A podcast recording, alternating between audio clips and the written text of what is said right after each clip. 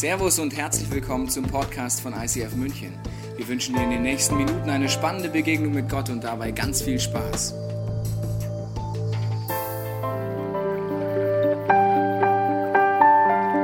Wenn ich mich anschaue, wer ich bin, was ich besitze, welchen Wert ich in dieser Welt habe, dann frage ich mich, ist es das, wonach ich mich sehne?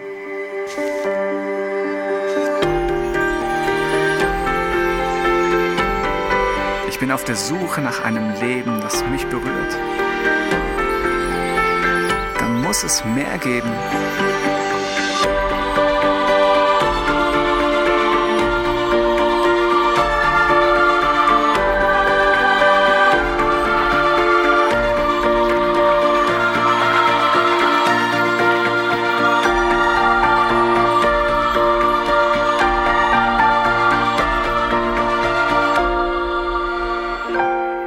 Habe ich schon zu geben, was ich nicht selber brauche?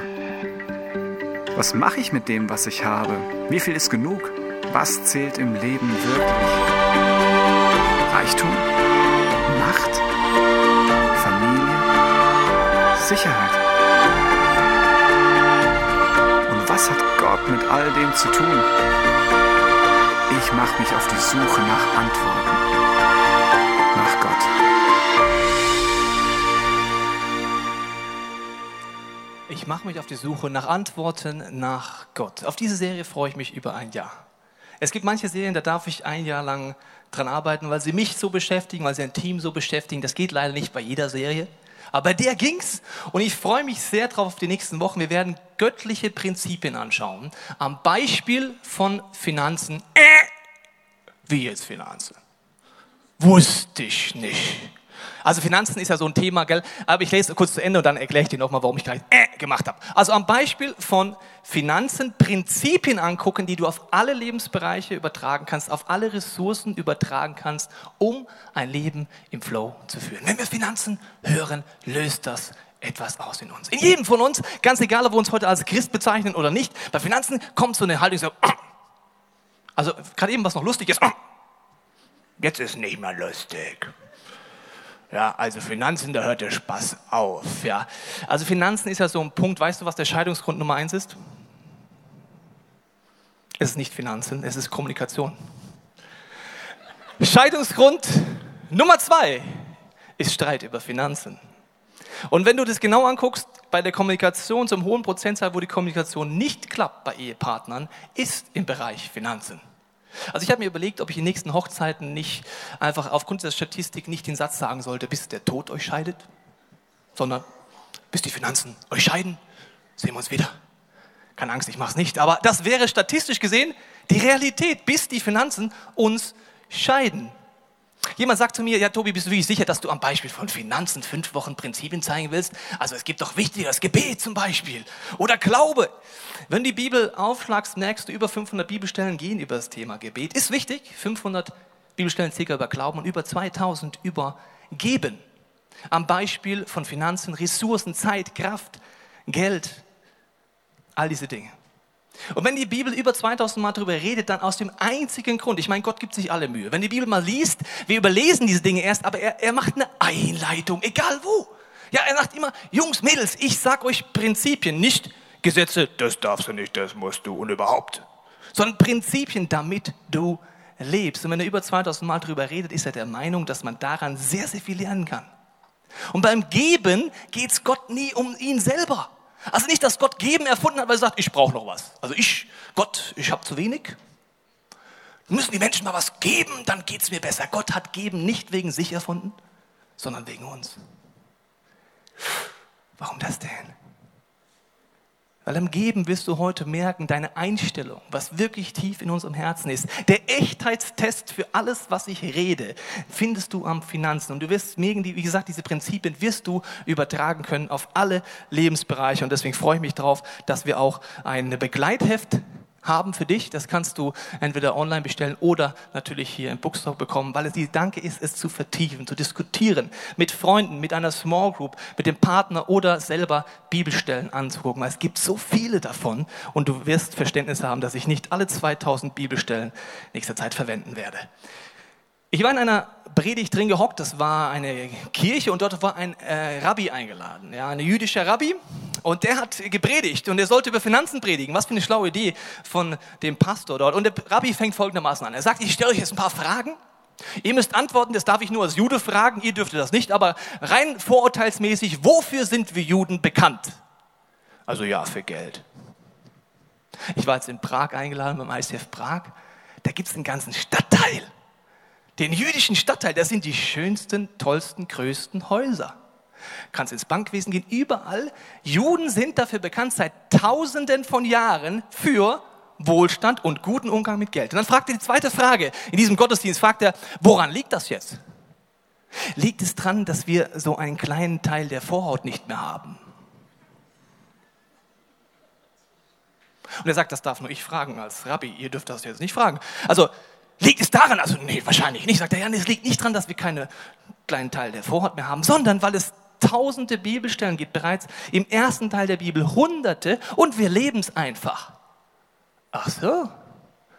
Beim Geben geht es also nicht darum, dass ich jetzt die arme Wurst, der Christ, zu kurz komme, sondern man den jüdischen Wurzel lernen, wie man ein Leben im Flow lebt und auch im Segen lebt. Okay, dann sind schon wieder mehr wieder dabei, von gerade eben keine Lust mehr zu, okay, das können wir uns anhören. Ähm, und ich möchte jetzt gleich einsteigen in die ersten Bibelstellen, weil ich glaube, egal ob du viel Geld hast oder wenig, Geld löst etwas aus in uns. Ein Bekannter von mir ist, er ist der reichste Mensch, den ich persönlich privat kenne.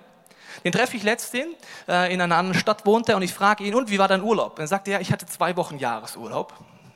Das ist nicht lang, liebe Studenten, zwei Wochen. Jahresurlaub, versteht ihr? Also Jahresurlaub. Und er sagt, ja, und wie war der Jahresurlaub? Ja, eigentlich ganz gut, aber die Europäische Union macht wieder so, so dumme Sachen mit dem Geld. Ich war jeden Abend am Computer wegen Aktienkursen meine Firmen zu betreuen und zu schauen, wie wir Arbeitsplätze sichern. Da habe ich gedacht, oh, das Leben hätte ich ehrlich gesagt nicht gern. Wenn du wenig Geld hast, kennst du es auch, dass das etwas auslöst. Und Geld, wirst du auch bei diesen Bibelstellen heute merken, Geld sagt man nicht, man sagt, er verdirbt den Charakter. Ich glaube, dass das nicht so ist. Geld ist ein Verstärker, wie ein Lautsprecher für dein Herz und zeigt deinen Charakter. Deswegen wird es ein bisschen unangenehm die nächsten Wochen für mich und für uns alle. Ich merke das in kleinen Dingen. Gestern wollte ich ins Kino gehen mit meinem Patensohn. Ich bin online reingegangen und dachte, ich schlauer Fuchs, ich reserviere die Karten vorher und ich kaufe sie auch vorher. Und er hat einen Film sich gewünscht. Mir gedacht, der Film ist neu, da müssen wir reingehen. Ich kaufe die Karten mit Hilfe meiner Frau online. Alles toll geschafft und dann alles ausgedruckt. Super, heute Abend gehen wir ins Kino. Und dann sagt irgendwann meine Frau, du äh, Schatz, du hast gerade eben für Sonntagabend Karten gekauft. Und ich so, ja, stimmt. Ich hatte für Sonntagabend bereits Geld ausgegeben, bisschen suboptimal. Heute Abend habe ich nur zwei Predigten hier zu halten. Und ich habe gemerkt, dass auf einmal Emotionen hochkommen. Es geht um 22 Euro, liebe Freunde, um 22 Euro. Viel Geld, ja, 22 Euro ging es. Und der Gedanke, dass ich diese 22 Euro diesem Kinokomplex spenden soll, hat in mir Emotionen aus, kannst du dir gar nicht vorstellen. Der Tag war gelaufen, mein freier Tag war für den Hintern, ich war schlecht gelaunt. Nur weil 22 Euro ich falsch geklickt habe und da kann ich nicht einen auf Mitleid machen, äh, ich arme Wurst, ich bin einfach so blöd, ne, eine Zahl zu lesen, verstehst? Und dann merke ich so die Emotionen, diskutieren mit Gott und so. Und dann merke ich, genau so ist es. Die 22 Euro sind vollkommen neutral. Hätte ich sie für das Kinoticket ausgegeben, wäre es ein schöner Tag gewesen. Das gleiche Geld wäre übrigens weg gewesen. Ich hätte es gar nicht mehr gehabt, es wäre weg. Oder ich hätte es vielleicht meiner Frau lieber geschenkt. Und wenn was weg ist und du denkst danach, naja, da hätte ich es lieber gespendet. Und dem Kinokomplex spenden ist mir so dermaßen nicht wichtig. Tut mir leid, wenn du im Kinokomplex arbeitest, ich zahle gern für die Leistung, aber nicht dafür. Es sind 22 Euro und es löst etwas hier an. Was ist mir wichtig, was ist mir nicht wichtig? Jetzt steigen wir ein in die erste Bibelstelle, anschnallen, es geht los. Es steht in Lukas 6, 37 bis 38. Und richtet nicht, so werdet ihr auch nicht gerichtet. Verdammt nicht, so werdet ihr nicht verdammt. Vergebt, so wird euch vergeben. Gebt, so wird euch gegeben. Ein volles, gedrücktes, gerütteltes und überfließendes Maß wird man in euren Schoß geben. Denn eben mit dem Maß, mit dem ihr messt, wird man euch auch wieder messen. Eine von 2000 Bibelstellen, die gleich herausfordernd wird.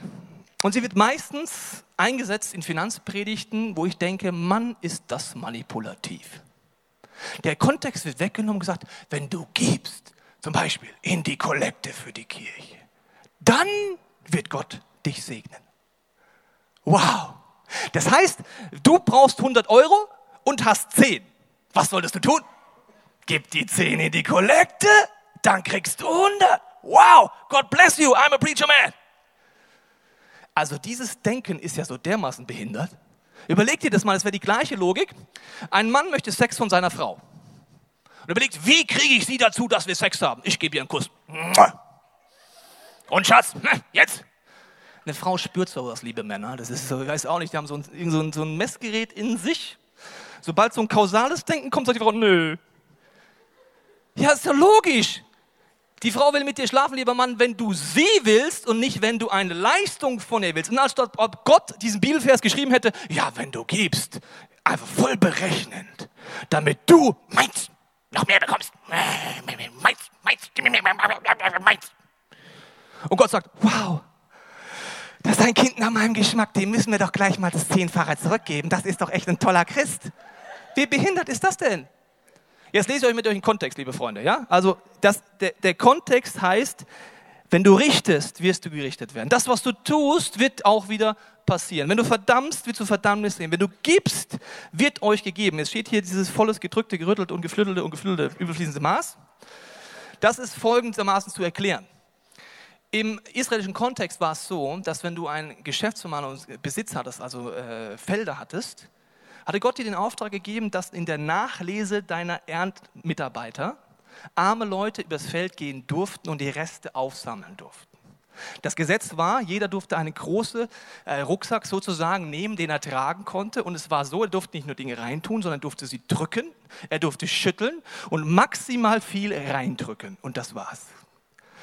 Der Gedanke ist, dass Gott hier schon sagt, wenn du gibst, und jetzt geht es ja immer um Finanzen, ich meine, das, was du gibst, wirst du doch wieder bekommen. Wir haben in den nächsten Wochen darüber nachdenken, dass da ein Kontext ist. Also jetzt habe ich hier Finanzen. Gedrückt heißt ja dann zum Beispiel, ich drücke das hier runter und auf einmal merkt man, wow, da wäre jetzt auf einmal wieder Platz.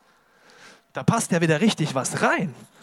Und wenn du nochmal schüttelst, oh, so viel will Gott mir geben, also nicht nur, dass das Ding voll wird, sondern gerüttelt, geschüttelt, alles rein, maximal auffüllen. Gott möchte dir viel geben, das stimmt. Aber wir wollen uns heute angucken, vielleicht ist Gott manchmal in Bredouille, wenn du sagst, ja, warum macht das Gott bei mir nicht? Du wirst merken, es hat sehr viel mit dem Herzen zu tun. Wenn mein Sohn 18 Jahre alt ist, wird er zu mir sagen, Vater, wie sieht's aus? Ich hätte gerne ein Auto. Ich habe einen Führerschein gemacht und jetzt gehen wir mal an, ich nehme mir an, ich wäre Multimillionär, könnte ihm jedes Auto kaufen, das er wollte. Dann käme er bestimmt mit folgendem Vorschlag um die Ecke. Vater, ich habe ein Auto gefunden, das sieht so aus. Bin 18, ich habe die Lizenz zum Fahren.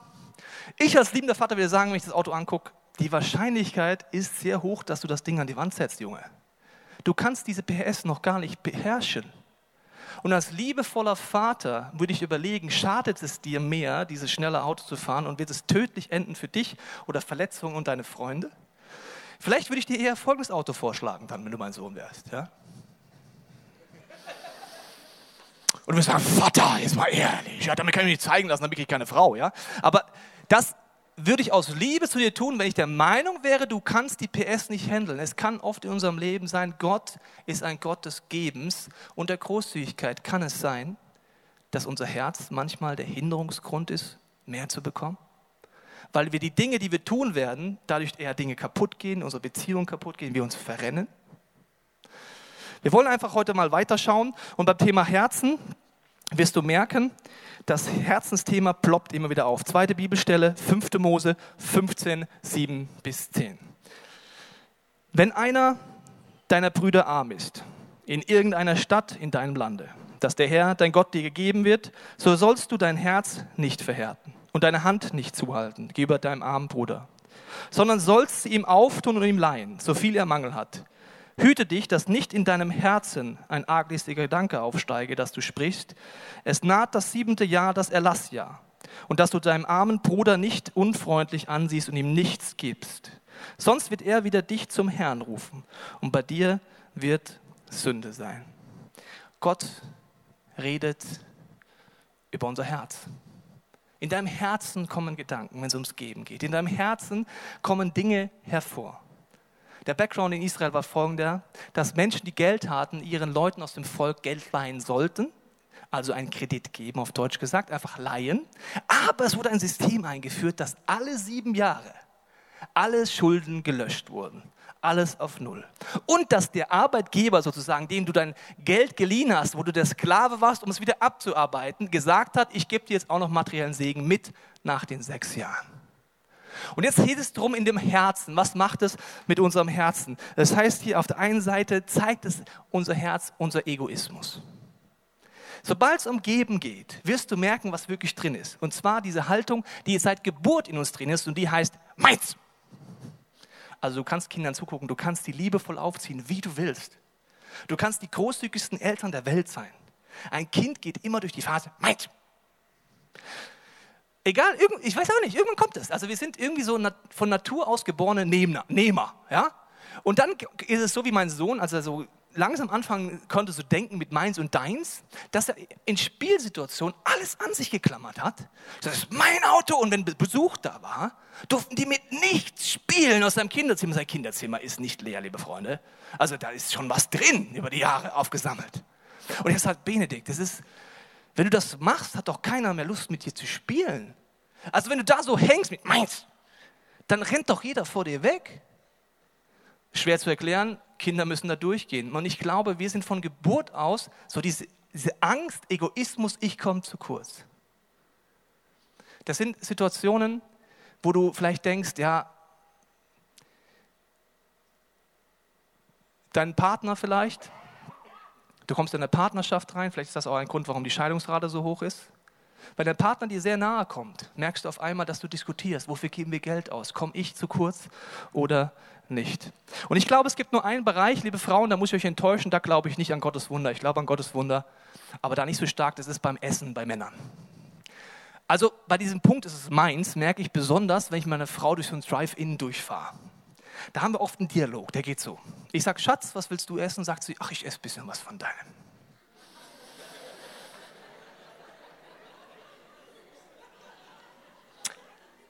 Meine Reaktion ist, das ist meins.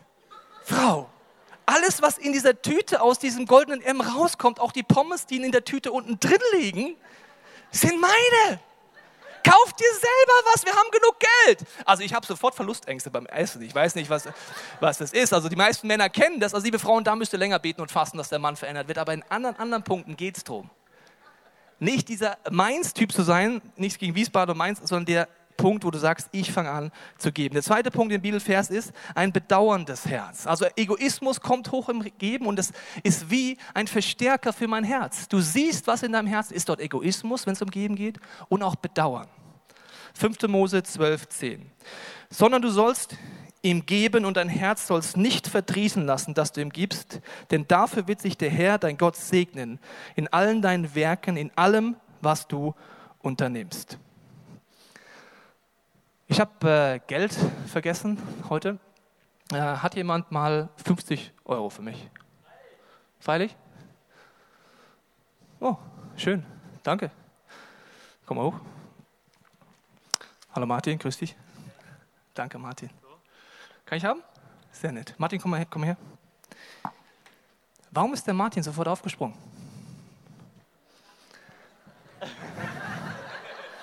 Ich habe ihm vor 50 Euro gegeben, sind meine 50 Euro. Ich habe zu ihm gesagt, Martin, wenn ich sage, ich brauche 50 Euro, könntest du dann einfach kurz aufstehen und nach vorne kommen und sie mir geben. Martin, ist es dir schwer gefallen? Äh, nein. Nein. Sehr schön. Vielen Dank, Martin. Warum habe ich den Martin gebeten, nach vorne zu kommen? Warum ist es ihm nicht ansatzweise schwer gefallen? Alle anderen hier im Saal so, 50 Euro, äh, kriege ich die wieder? Äh, weiß nicht, also dem? Nee. Weil der Martin die Einstellung hatte, es gehört eh nicht mir. Das hat der Tobi mir gerade gegeben, ich gebe es einfach nur zurück. Er muss keine 10 Sekunden warten, wenn ich ihn bitte, kann ich 50 Euro haben. Zack, bumm, ja logisch, hier, 50 Euro, hast du zurück. Das bedauernde Herz eines Gebers ist dann, wenn ich der Meinung bin, es gehört mir. Wenn Gott dir Großzügigkeit aufs Herz legt und dich einlädt, großzügig zu sein mit Menschen, mit deiner Kirche, mit deiner Umgebung und es dir schwer fällt, dann nur, weil du der Meinung bist, das ist meins. Gott redet hier übers Herz und er sagt zu diesen Leuten, die in dem sechsten Jahr noch Geld leihen sollen. Ich meine, ich bin ja Rechner. Ich hätte mir gedacht, im ersten Jahr in Israel hätte ich schon noch Geld geliehen. Aber im sechsten Jahr, sieben Monate und drei Tage, da kriegst du nichts mehr zurück. Das heißt, du verschenkst das Zeug einfach. Und Gott sagt, du kommst nicht zu kurz, weil ich dich segne. Dazu bräuchte ich aber eine Einstellung, die ich Demut nennen möchte. Die Demut zu sagen, alles, was ich bin und alles, was ich habe, kommt von Gott. Alles, was Gott mir anvertraut hat, meine Gaben, meine Talenten, dass ich diesen, in diesem Staat, diesem Land leben darf, ist ein Geschenk. Du kannst nicht besonders viel dafür, in welche Familie du geboren wurdest, außer dass deine Eltern Sex hatten. Du kannst nicht viel dafür, für die Startbedingungen, die du hattest in deinem Leben und auch nicht für deine Gaben und Talente, ob du Geld vermehren kannst, ob du vielleicht Kreativität hast. All deine Gaben und deine Talente sagen wesentlich mehr über den Geber der Gaben aus als über dich. Wenn ich dir extrem viel Geld schenken würde und du es danach besitzt, sagt es jetzt etwas über dich aus oder über mich? Natürlich über den, der schenkt. Wie du damit umgehst, das sagt etwas über dich aus. Über deinen Charakter, über dein Herz, über deine Prioritäten. Gott ist der Meinung, alles auf dieser Welt hat er gemacht, alles vertraut er dir an. Demut wäre diese Perspektive, alles ist von Gott. Auch mein Gehalt ist von Gott mir anvertraut. Und mir hilft da folgendes Bild. Wir kommen auf diese Welt nackt als Baby. Und dann wachsen wir ran, an und heran und merken einfach, Gott vertraut uns vielleicht materielle Dinge an, Karriere. Nach außen merken wir, wir sind gesegnet. Wir sind vielleicht auch sehr dankbar dafür, dass es vorwärts geht, aber Gott hat eine andere Perspektive. Er weiß, eines Tages werden sich Dinge drehen in deinem Leben. Ich glaube, während wir Dinge oberflächlich von vorne anschauen, sieht sie Gott eher von hinten. Er weiß, dass du eines Tages stirbst. Und diese Perspektive ist, glaube ich, eine komplett andere. Gott sieht, wie du gekommen bist, wirst du gehen. Alles dazwischen ist eine Arbeit an meinem Charakter, an meinem Herzen und an meiner Einstellung. Das ist das Einzige, was ich wieder mitnehmen werde. Demut ist das Erste. Und ich denke, das Zweite ist, dass wenn du Demut in deinem Leben hast und es immer mehr erlebst, ist Dankbarkeit. Dankbarkeit für das, was Gott in deinem Leben tut. Demut führt zu Dankbarkeit, weil diese Perspektive sagt, Gott, vielen Dank für alles, was du mir anvertraust. Vielen Dank für die Position, für den Job, für dieses Land, in dem ich lebe, für die Gaben, die du mir gegeben hast und dass du mir auch Ressourcen anvertraust. Diese Dankbarkeit, je mehr du das erlebst, verstärkt wieder diese Demut, dass du sagst, Gott, es ist einfach genial, mit dir zu leben. Und am Ende vom Tag auch eine Dankbarkeit, was Gott in deinem Leben schon alles hervorgebracht hat. Um das jetzt zu leben, gesund zu leben, im Flow zu kommen, Prinzipien zu leben, möchte ich dir drei Voraussetzungen sagen. Und die sind vielleicht nicht so prickelnd, aber ich glaube, die muss man angehen, um in den göttlichen Flow zu gehen. Und die erste Prinzip ist, dass du aus deinen Schulden rauskommst, nämlich Schuldenfreiheit erlebst. Dieser Tipp ist nicht besonders populär gerade. Populär ist eher folgender der Gedanke, egal wo du lang gehst, Suche dir möglichst viele Kredite, leih dir Geld von der Bank. Was für eine tolle Idee. Zum Beispiel, du gehst durch, durch einen, irgendeinen Laden und denkst dir, Mensch, was könnte man tun? Und von jetzt auf gleich, Moment, muss auch hier gucken. Von jetzt auf gleich trittst du in eine Schuldenfalle. Zum Beispiel, kauf jetzt, zahl in zehn Jahren. Ja, super. Zehn Jahren zahle ich dann. Du merkst gar nicht, wie die Bibel, wenn deine Schulden immer mit einer Kette, mit einer Sklaverei, du merkst gar nicht, wie sich es immer mehr aufbaut in deinem Leben. Dann kommt die nächste Entscheidung und die Schlinge zieht sich zu. Ich muss nochmal zumachen hier.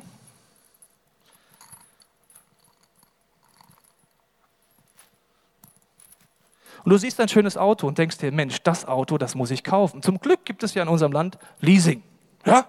Also ich zahle einfach wie eine Miete dafür. Und du merkst, ja, noch alles ganz sympathisch, super, bin Christ, läuft gut in meinem Leben. Also ich habe da so ein bisschen Schulden aufgebaut, das heißt, die Fixkosten sind hoch. Und wir denken ja immer diesen Gedanken, wir leihen uns von der Bank Geld. Als wäre die Bank so ein soziales Institut, genau wie dein Freund fragen kannst, sagen, kannst du mir mal dein Auto leihen? Sagt er, ja. Und dann bringst du es einfach gebraucht mit leeren Tank zurück und er sagt, ja super, danke, dass du es geliehen hast. Du leihst dir nicht von der Bank Geld, sondern du gibst dein zukünftiges Gehalt bereits heute aus. Das muss ich wiederholen. Du leihst dir nicht vom Bank, vom Mediamarkt Geld, du gibst einfach jetzt schon dein zukünftiges Gehalt aus. Je mehr du es machst, desto tiefer wirst du dich da drin verhettern und verflettern. Und dann bist du so als Christ unterwegs und betest Gott. Ich wäre ja gern großzügig, gell? Würde auch gern geben, aber du siehst, irgendwie ist gerade ein bisschen suboptimal in meinem Leben. Ich mache es jetzt sehr lustig. Schulden nennt die Bibel Sklaverei. Es ist nicht populär, diese Botschaft heutzutage, weil jeder macht Schulden, aber Schulden heißt, du bist ein Sklave deiner Schulden. Das kann so weit führen bis zu Selbstmord, bis zu einer Verzweiflung. Es fängt immer gleich, klein an. Und die Frage ist, wenn du Schulden in deinem Leben hast, willst du einen Weg rausgehen? Und das ist anstrengend. Das würde bedeuten, dass du vielleicht dein Auto zurückgibst, weil es zu teuer ist. Dass du vielleicht lernst, mit weniger auszukommen, als du hast. Und das ist ein zweiter Tipp ist, Budgets einzuführen. Gib jedem Euro einen Namen. Das würde bedeuten, wenn du jedem Euro einen Namen gibst, dass du weißt, wofür dein Geld weggeht. Was sind deine Fixkosten? Welche Ausgaben hast du? Wo bist du verschuldet? Und das ist anstrengend. Das macht keinen Spaß. Als meine Frau und ich vor Jahren das eingeführt haben, haben wir über Monate hinweg jede Ausgabe aufgeschrieben. Das war mühsam. Und haben auf einfach gemerkt, wofür geben wir Geld aus? Was ist uns wirklich wichtig? Verstärker fürs Herz. Budgets sind ein Verstärker fürs Herz. Und dann haben wir gemerkt, ja, super, aber wir geben ja viel mehr aus, als wir einnehmen. Und das ist mein dritter Tipp. Gib weniger aus, als du einnimmst.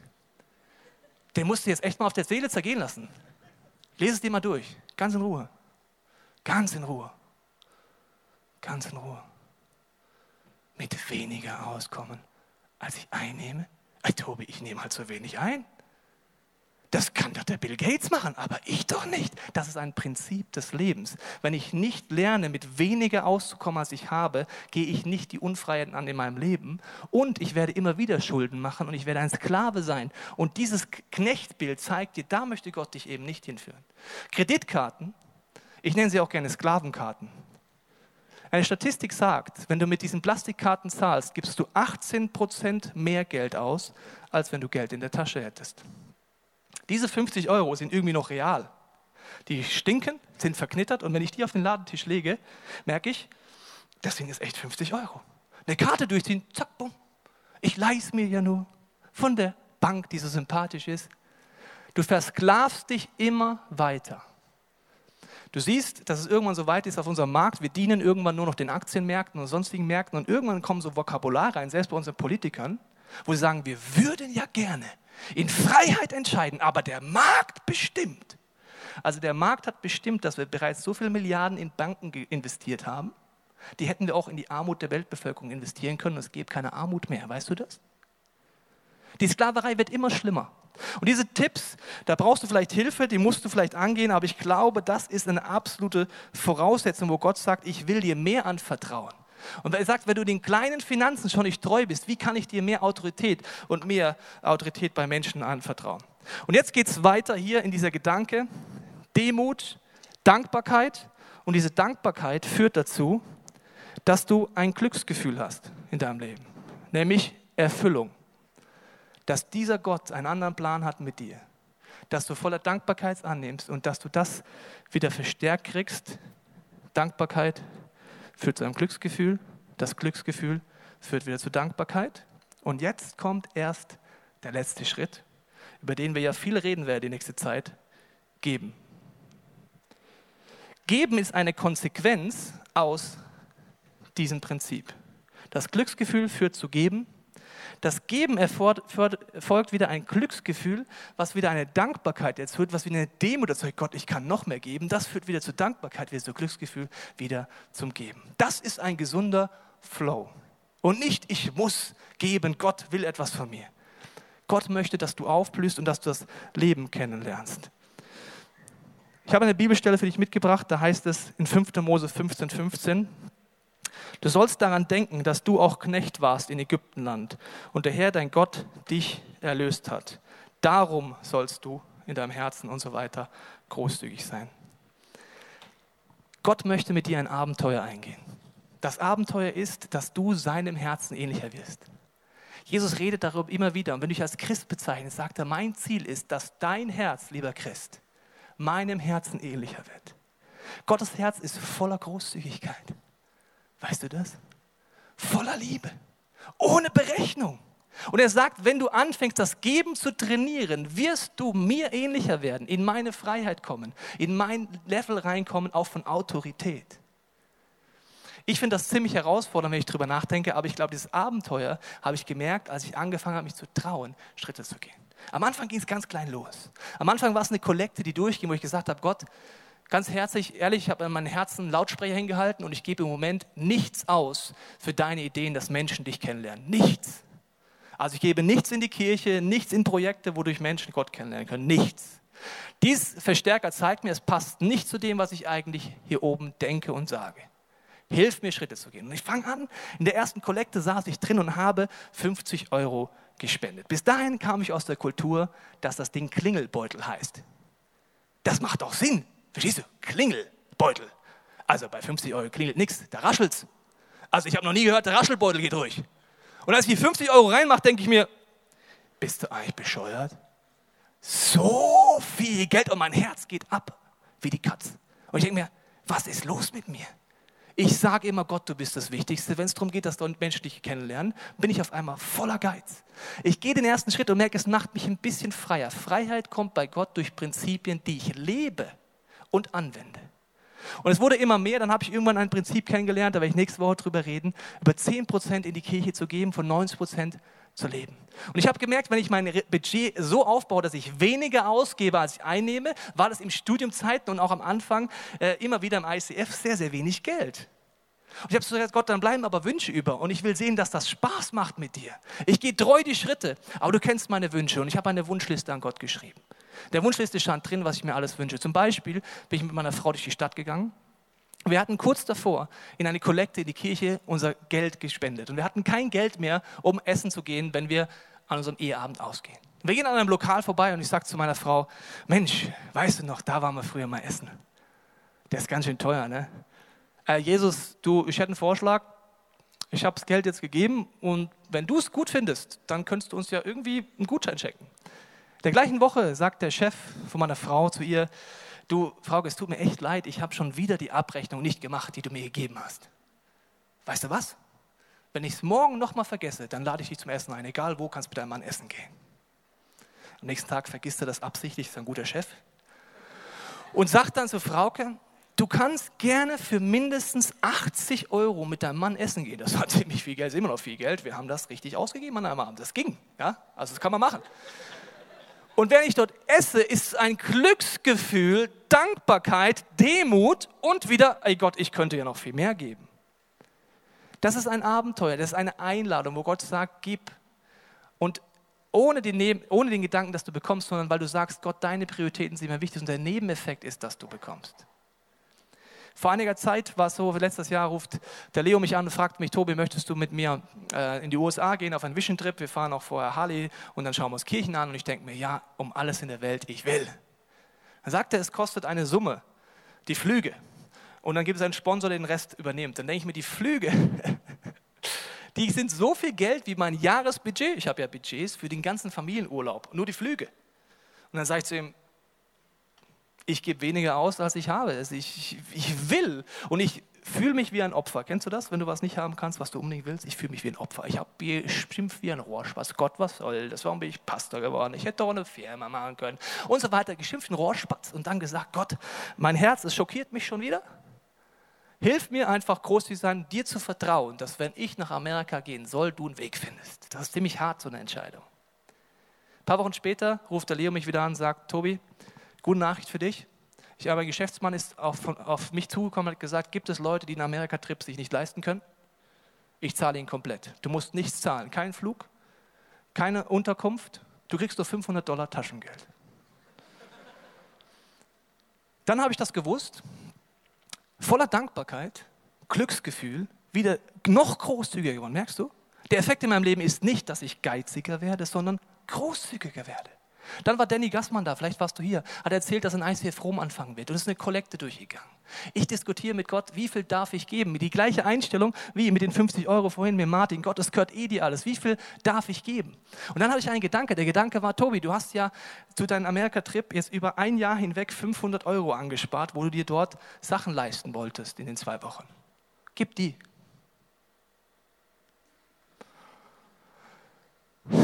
Gott, ich habe ein Jahr lang drauf gespart, gell, auf die 500 Euro und die soll ich jetzt geben. Und ich gesagt, okay, wenn du es trainierst, wird es leichter. Ich sage, okay, Gott, ich gebe die. Am Abend habe ich den Danny Gastmann gesagt, Danny, hier hast du 500 Euro, ist mein Urlaubsbudget gewesen für USA. Ich habe gegeben, weil ich den Wunsch hatte, dass eine Kirche entsteht. Nach 14 Jahren Geben, Trainieren werden Gottes Ziele immer mehr zu meinen Zielen. Das ist ein Kampf, das ist ein Weg und ich merke, dass Gott mich nicht zu kurz kommen lässt. Am gleichen Tag, wo ich ihm 500 Euro schenke, kriegen meine Frau und ich einen 50-Euro-Gutschein geschenkt von jemandem, der nichts von der Situation wusste und ein Frühstück geschenkt. Das waren jetzt keine 500 Euro, aber es war sofort der Gedanke, wie Gott sagen will, schau, vertrau mir, selbst wenn du es nicht jetzt zurückkriegst, ich weiß sowieso alles. Im Nachhinein habe ich Geld wieder geschenkt bekommen von jemandem, ich habe das Geld jetzt schon wieder bekommen und ich habe manchmal das Gefühl, je mehr du Prinzipien liebst, desto mehr kriegst du das Zeug gar nicht mal unter die Leute. Du lebst die Prinzipien Du haust das Zeug raus und denkst dir, oh, es kommt schon wieder was, was mache ich jetzt hiermit? Und Gott lädt dich ein, ein Abenteuer zu leben, kein Krampf. Und Salomo, einer der großen Menschen im ersten Teil der Bibel, kriegt von Gott eine Frage gestellt. Die Frage ist, was wünschst du dir von mir? Egal was du willst, ich werde es tun. Hättest du die Frage auch mal gern von Gott? Wie kommt Gott auf die Idee, Salomon so eine Frage stellen zu können? Hätte er sagen können, Reichtum, Ferrari, Berühmtheit. Äh, er sagt Weisheit. Woher wusste Gott, dass er ihm einfach den Blankoscheck jetzt hinlegen kann, sagen kann, du kannst dir alles wünschen? Bereits bei seiner Amtsanführung, 1. Könige 3, kannst du nachlesen, war der Gedanke als Königs, dass man ein Opfertier opfert als Dankesopfer für die Position, die Gott ihm gibt. Salomo läuft ein und schlachtet tausend Tiere. Nicht einen, tausend. Er sagt, Gott, ich bin so voller Dankbarkeit, ich gebe dir das alles zurück in deinen Tempel. Die Berater von diesem jungen König haben wahrscheinlich gesagt, Salomo, ja, es ist ja echt eine gute Idee, aber einer reicht doch auch. Zehnmal ist schon richtig cool, das hat doch vor dir auch keiner gemacht. Hundertfach wäre doch wirklich schon an der Grenze des Bescheuerten, aber tausendfach? Er hatte das Herz, Gott, deine Ideen als allererstes. Und dann sagt Gott, egal was du dir wünschst, ich werde es dir geben. Ist Gott mit deinem Herz schon so weit? Oder geht es dir wie mir, dass die nächsten Wochen sehr entscheidend werden, wie stark ich mich darauf einlasse, diesen Veränderungsprozess anzugehen? Gott will dir mehr anvertrauen. Und Geld ist für Gott immer zweitrangig. Autorität, Kraft, Freiheit und Leben. Und ich glaube, es ist wie so ein Abenteuer auf das Gott dich einlädt. Und ich möchte dich einladen, in den nächsten Wochen versuchen, diese Perspektive zu ändern, zu sagen, den Ausblick zu wagen, göttliche Prinzipien nicht nur zu hören, sondern zu überlegen, was wäre, wenn ich wirklich Schritte gehe, wenn ich Gottes Herz besser kennenlerne und mein Herz seinem ähnlicher werde. Vielleicht durch deine Small Group, durch deine Freunde, durch dieses Booklet oder einfach eine Startentscheidung heute. Wir hoffen, dass dir diese Predigt weitergeholfen hat. Wenn du Fragen hast, kannst du gerne an info at icf-moenchen.de mailen und weitere Informationen findest du auf unserer Homepage unter www.icf-moenchen.de.